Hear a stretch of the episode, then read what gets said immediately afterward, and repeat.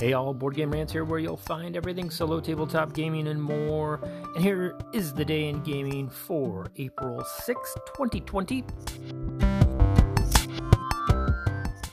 So, Shadows of Kilforth is really starting to shine. I'm getting a sense now of what the appeal is here with this game solo. I was somewhat I mean, I want to say meh about the first couple plays of Gloom of Kilforth and Shadows again is the expansion, standalone, just like a whole, just as much content as the first game. But the Shadows expansion just has more interesting stuff. And and it's interesting because I think it's more like if it came out with this to start with, it would almost be maybe a little too much. A little it has kind of a convoluted feeling with all of the variants and all of the things you can do with it. And uh, I, I, I would probably have liked it if it came out first. Certainly because the first Gloom of Kilforth, everything's just kind of I don't know, feels a little bit mundane. I guess it's got cool mechanics. I like the way it works. The I would say the not mundane in the sense that it's the mechanics are, oh, I've seen all this before. It's pretty unique in how it's all put together. But just like when every nightfall something gets flipped over, it goes to gloom, and you basically, if you camp there, you're gonna lose a health point. And and it's just very the cards are all like you flip over a, a, a, card and it's very much associated on that card with a certain location and something happens at that location and you put a thing on that location and it's just very you, would see it over and you'd see it over and over and over again. I would be concerned about that. With gloom of kilforth just it feeling uninteresting after a number of plays because you kind of seen it all.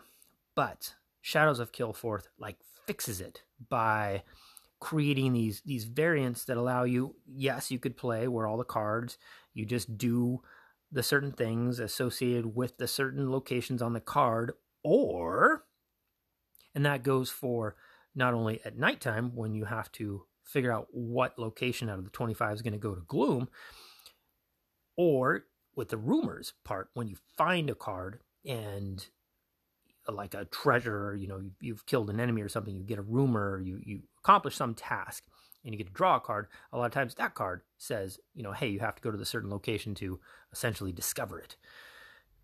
And now, though, with shadows, there's this variant that allows you to just basically draw out of a cup. And so you you take the cards, you take that night card, and now you, you really it's where that gloom is going to hit and where that event or whatever is going to occur is going to be randomized and it's just going to be associated with a spot on that 5 by 5 grid. Same with rumors. You can discover rumors now, all sorts of places. It's randomized. The loot tokens, I, I like the way the loot was done better with shadows because instead of wanting to always draw from the loot bag because it was always kind of chintzy with the, the gold, which you need gold to really get going in this game, it's got fewer loot tokens and more gold available. So now there's a real, it feels like there's a real sense of, you know, I'm not always going to go for loot after I, you know, succeed at a certain test.